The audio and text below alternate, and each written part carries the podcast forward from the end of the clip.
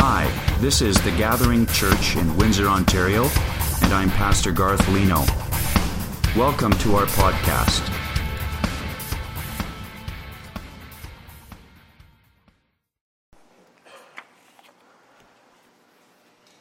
Education has been defined as the science or art of teaching. It's this process of imparting knowledge to another.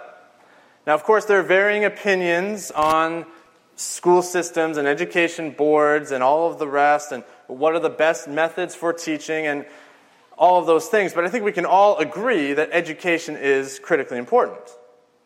Where the conversation gets really interesting, though, is when we try to decide which subject is most important. Some would herald math and science, gotta have those, while others may sit on the sidelines and stand up and declare, no, reading. Reading is most important, because without reading, how will you understand the other subjects? While others would still advocate for history or geography or finance or art or trade skills. And the battle rages on. But my question is, what about God and the Bible? Who is standing up and declaring the importance of a good theological education? Where does that fall on our list of important subjects to learn or to teach? If you have your Bibles this morning, I invite you to turn to Psalm 78. We're going to look at verses 1 to 7 today. The book of Psalms is very close to the middle of your Bible. If you hit Proverbs, go to the left. You'll find Psalm 78. As we look at these verses, we're going to see Asaph, who's the writer of this psalm. He exhorts the entire nation of Israel to educate, to teach the coming generation, to let them know who is God, what has He done, why does it matter? And so my goal for us today, as we open the Word, is that we would realize, that we would see and realize that every single one of us has a responsibility to teach the next generation. Every single one of us. So let's read Psalm 78, 1 to 7 together. It says, "Give ear, O my people, to my teaching. Incline your ears to the words of my mouth. I will open my mouth in a parable. I will utter dark sayings from of old, things we have heard and known, that our fathers have told us. We will not hide them from their children, but tell to the coming generation the glorious deeds of the Lord and His might and the wonders that He has done. He established a testimony in Jacob and appointed a law in Israel, which He commanded our fathers to teach to their children, that the next generation might know them, the children yet unborn, and arise and tell them to their children, so that they should set their hope in God and not forget the works of God, but keep His commandments." So as we walk through these verses, I want to highlight three reasons why we should invest in telling the next generation about God. The first reason is that God has done wonderful works. God has done wonderful works. In verse 1, Asaph uses typical Hebrew parallelism to call attention to his words. He says, "Give ear, O my people, incline your ears." He's saying the same thing twice for emphasis. He's saying, listen up. Right? This is important. Pay attention to what's coming. And in verse 3, he says, I'm going to say things that we have heard and known. Our fathers have told them to us. This is a reminder, Israel. This is a reminder, people of God. It's not new information. I'm calling you to remember that our God is awesome.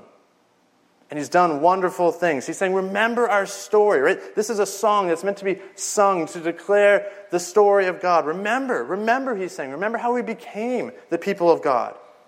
Remember His wonderful works. Remember that we were slaves in Egypt, chained. Remember the glorious deliverance and Mount Sinai and the Ten Commandments and the wandering in the wilderness, but then finally coming into our land. And here we are, the time of Asaph, King David is ruling. Look at how great it is now. Look at where we've come from.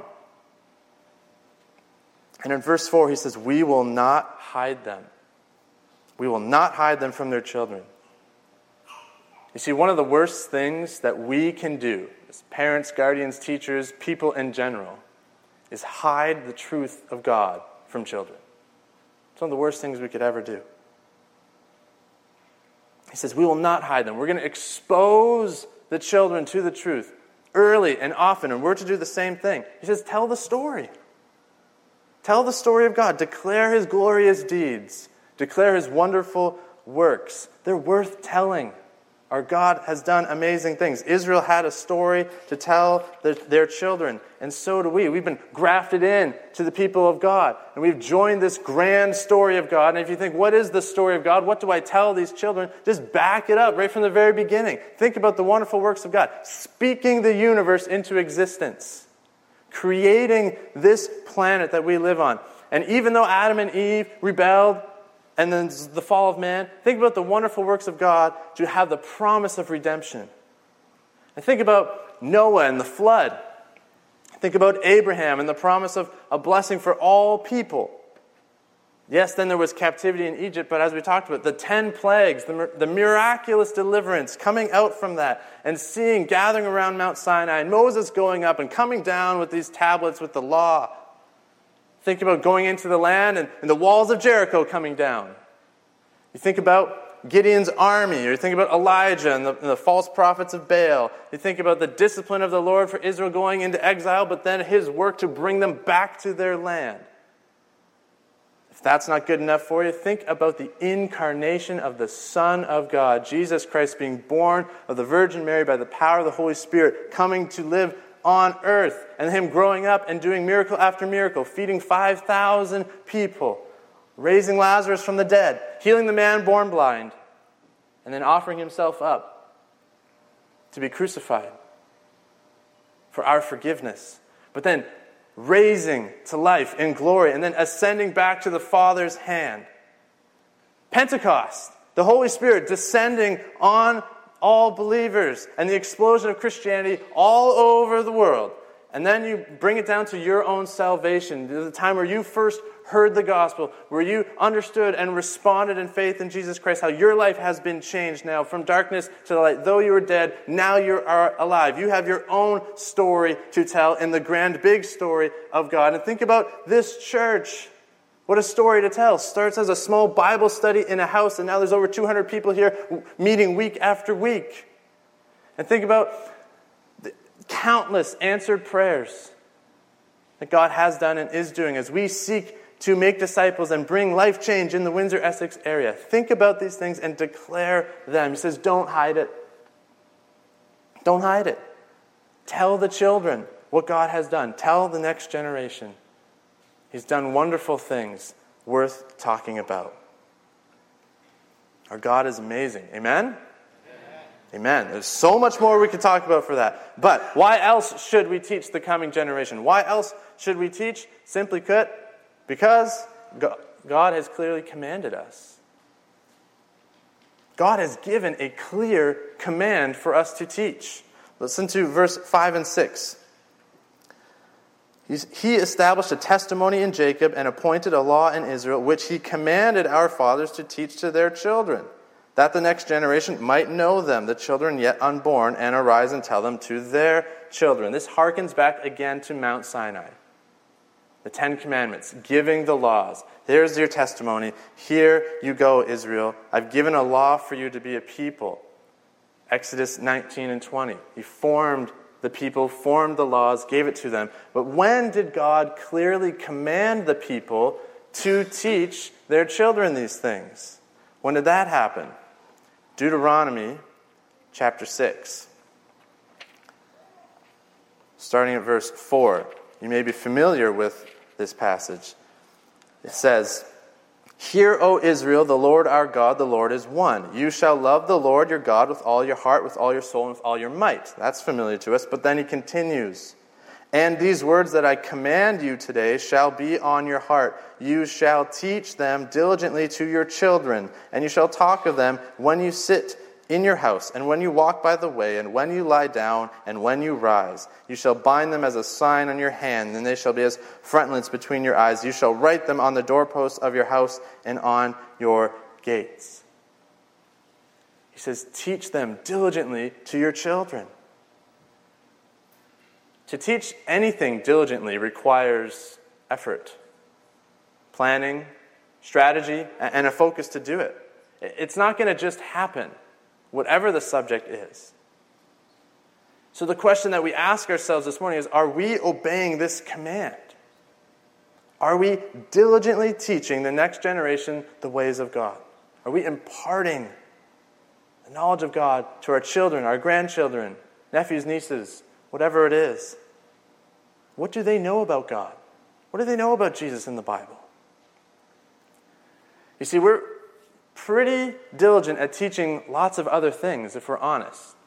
You don't have to look very far to find stories of kids who grow up and become these all-star athletes or famous musicians or dancers or whatever it is. And you see and you talk to the parents and maybe they do a little documentary about it and how much energy and money and time the parents put in to help them on the way and just over and over again teaching them in that. And that one thing becomes that kid's life until they grow up and they become the best. They're known for that.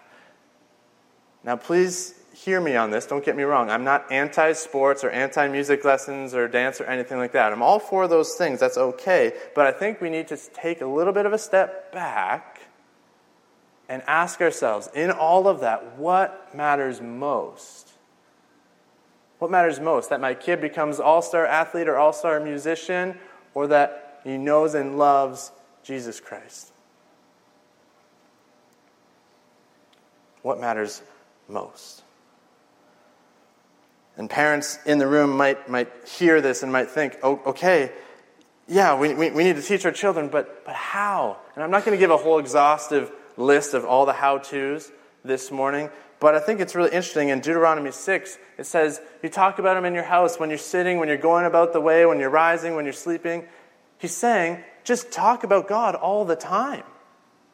Sure, there may be perhaps a formal family devotion time that you do where you read something together and talk about it. But he's saying just bring God into the conversation with whatever you're doing. You're walking the dog, you're driving them to that sport thing or whatever it is. Just talk about the Lord. So one example, just the other night there was a thunderstorm. Our kids love thunderstorms because there weren't a lot in BC and they're still thrilled by it. And they're just sitting there on the couch looking, there's lightning and hearing the thunder, watching the rain. And I have the option right then and there. They're going, wow, so cool, thunder. And I go, yeah, really cool. Or, just really quickly, I can say, hey guys, look, do you see that lightning bolt over there? Yeah. God's in charge of that lightning bolt.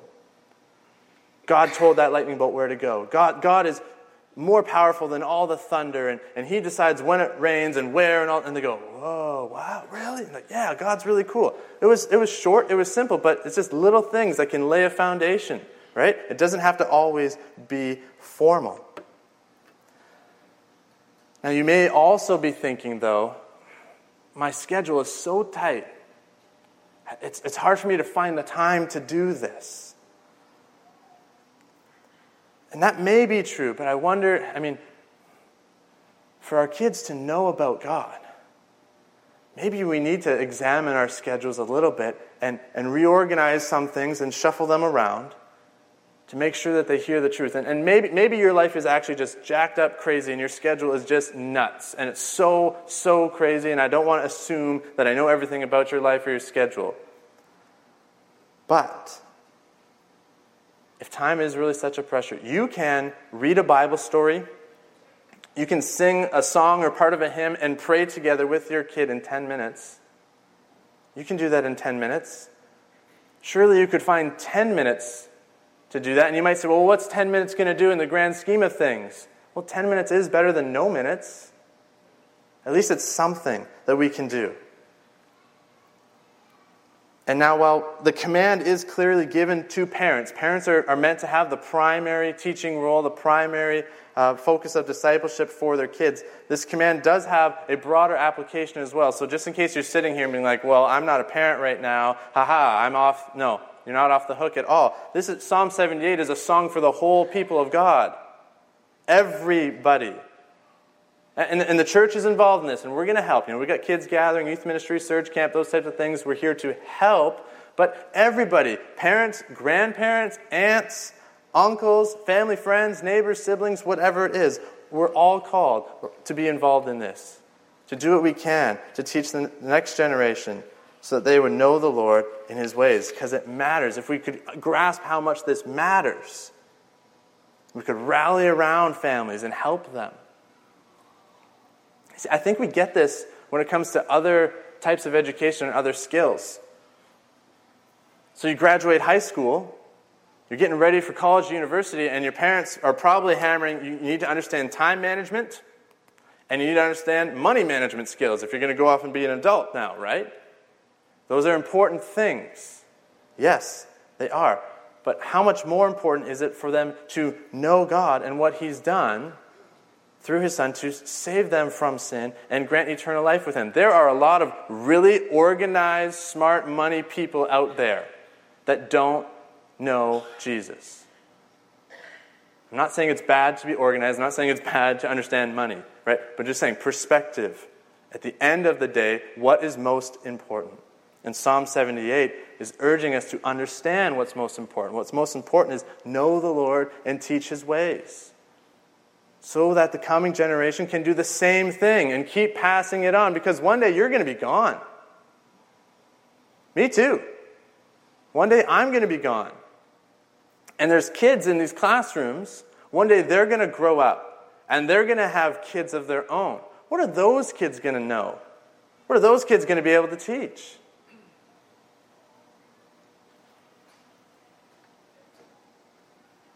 We have work to do. We have work to do. And now as we turn our attention back to verse 6 and down to verse 7, we're going to see that this diligent teaching that we're commanded to do is not education simply just to have head knowledge. There's actually an aim or a goal to all of this. And in fact, we might say that God has a great goal in all of this. Look at verse 6 and 7 again. It says that the next generation might know them. That's the commands, the laws, the ways of God. The children yet unborn, and arise and tell them to their children. Why? Verse 7, so that they should set their hope in God and not forget the works of God, but keep His commandments. So they might hope in God. Or your translation might say they might put their confidence in God. Why tell of God's wonderful works? Why follow this clear command to teach diligently? So that future generations will set their hope in God. Not in money, not in pleasure, not in so-called societal progress or politics or school or friends or career or even family, but in God. That's the goal. That's the point. That's where He's driving at. Set their hope in God. I had a friend at camp who knew all the Bible answers. So much scripture memorized. It was, wow. But it was simply head knowledge. There was no real love for God. He just knew it. And now, today, he's not actively serving the Lord or even really following the Lord. It was just head knowledge. It hadn't got to the heart. See, God doesn't want Bible heads with just knowledge for knowledge's sake. God wants changed hearts, changed lives. That, yes, know Him, but then love Him and trust Him. So do you want your kids? Do you want your kids and your grandkids to love the Lord? To put their hope and trust in Him? To believe in Jesus and what He's done as we celebrate later on in the service? The forgiveness of God? Do you want your kids and your grandkids to follow Him all of their days? I hope so. Psalm 78 says teach. Teach. It's not a guarantee that because you teach that therefore they will all automatically then put their faith in Jesus. But they have a better chance if you teach than if you don't. Teach. And maybe you don't know everything about God. Teach what you do know. And you can learn some more so that you can teach more. And pray. Pray like crazy that they would put their trust in Christ and in Christ alone. It's summertime. For some of your parents, you're freaking out because it's summertime. It's a great opportunity. Summer school. Bible school. Why not? Seize the extra hours that you have. There's lots of resources out there. I'll be happy to talk to you about some of those after. But we've got an opportunity. And you know what? This generation needs some help. I'm telling you because I'm part of this generation and I see what's coming after. There's a lot of work to be done. A survey taken a number of years ago in the U.S. revealed that over half of the teenagers could not name even one of the four Gospels. Matthew, Mark, Luke, or John. And in the multiple choice questions, some answered that the epistles were the wives of the apostles. that Sodom and Gomorrah were husband and wife, and that Moses was the father of Jesus. Now, answers like these would be hilarious if they weren't pathetic. Right? We can chuckle a little bit, but then we got to go, whoa, wait a minute. This is actually their answers. This current generation, they may not know much, but I'll tell you from working with them, they're asking lots of great questions. They want to know what is true. They want to know what is real. So we have a great opportunity. Find ways to invest in young lives. Now, verse 7 not only says that they should set their hope in God, but it also mentions that they would not forget the works of God. We are a forgetful people. That's why Scripture has so many reminders. Remember this, build an altar so you can remember. Eat bread and drink the cup so that you can remember, right? We need reminders. We're forgetful people. And when one generation forgets to pass on the knowledge, another generation can rise up that doesn't even know at all. Listen to Judges chapter 2, verse 7 to 12. So we're talking about Joshua. So you had Moses, leader of Israel, and then Joshua comes after him. Verse 7 says, "The people served the Lord all the days of Joshua and all the days of the elders who outlived Joshua, who had seen all the great work that the Lord had done for Israel.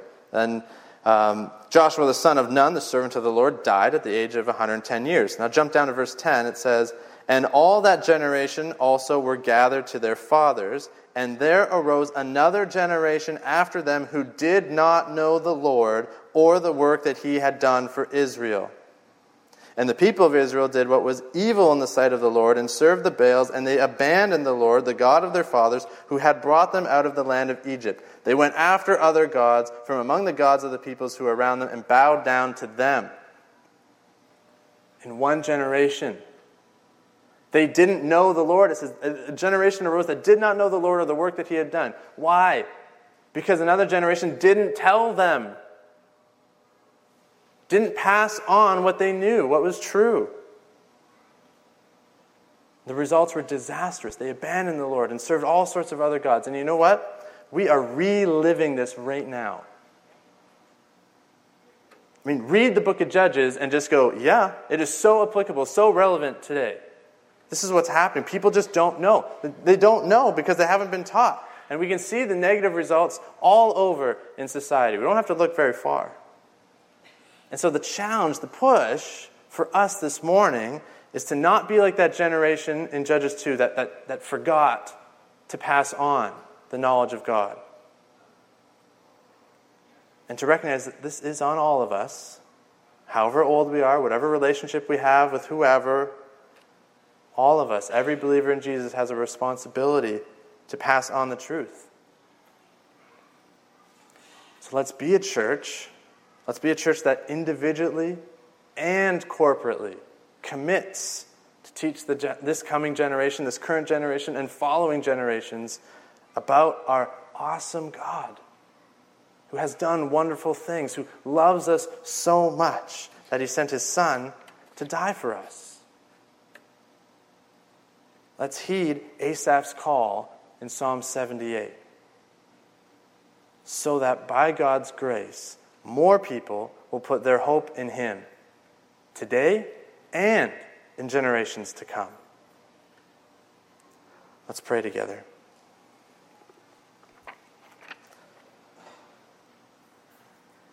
Father God, we come to you in humility because we know that even if we diligently teach our children and grandchildren your ways, that unless your Spirit moves,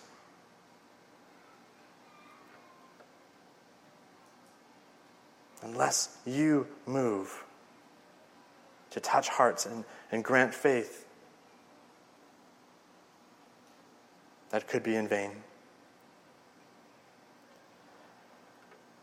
So I pray, Lord, that we would be a praying people, that we would seek you, that we would call upon you and your Spirit's power to touch our lives, to give us a hunger and a motivation to know you, but then also a hunger and a motivation to teach, and that you would touch the lives of our children and our grandchildren, nieces, nephews, whatever it is. Would you work so that we would not be a generation like that described in Judges chapter 2. Help us to find ways and to find times to teach the current generation so that they could teach the next generation and the next generation. All for your glory. Pray this in Jesus' name.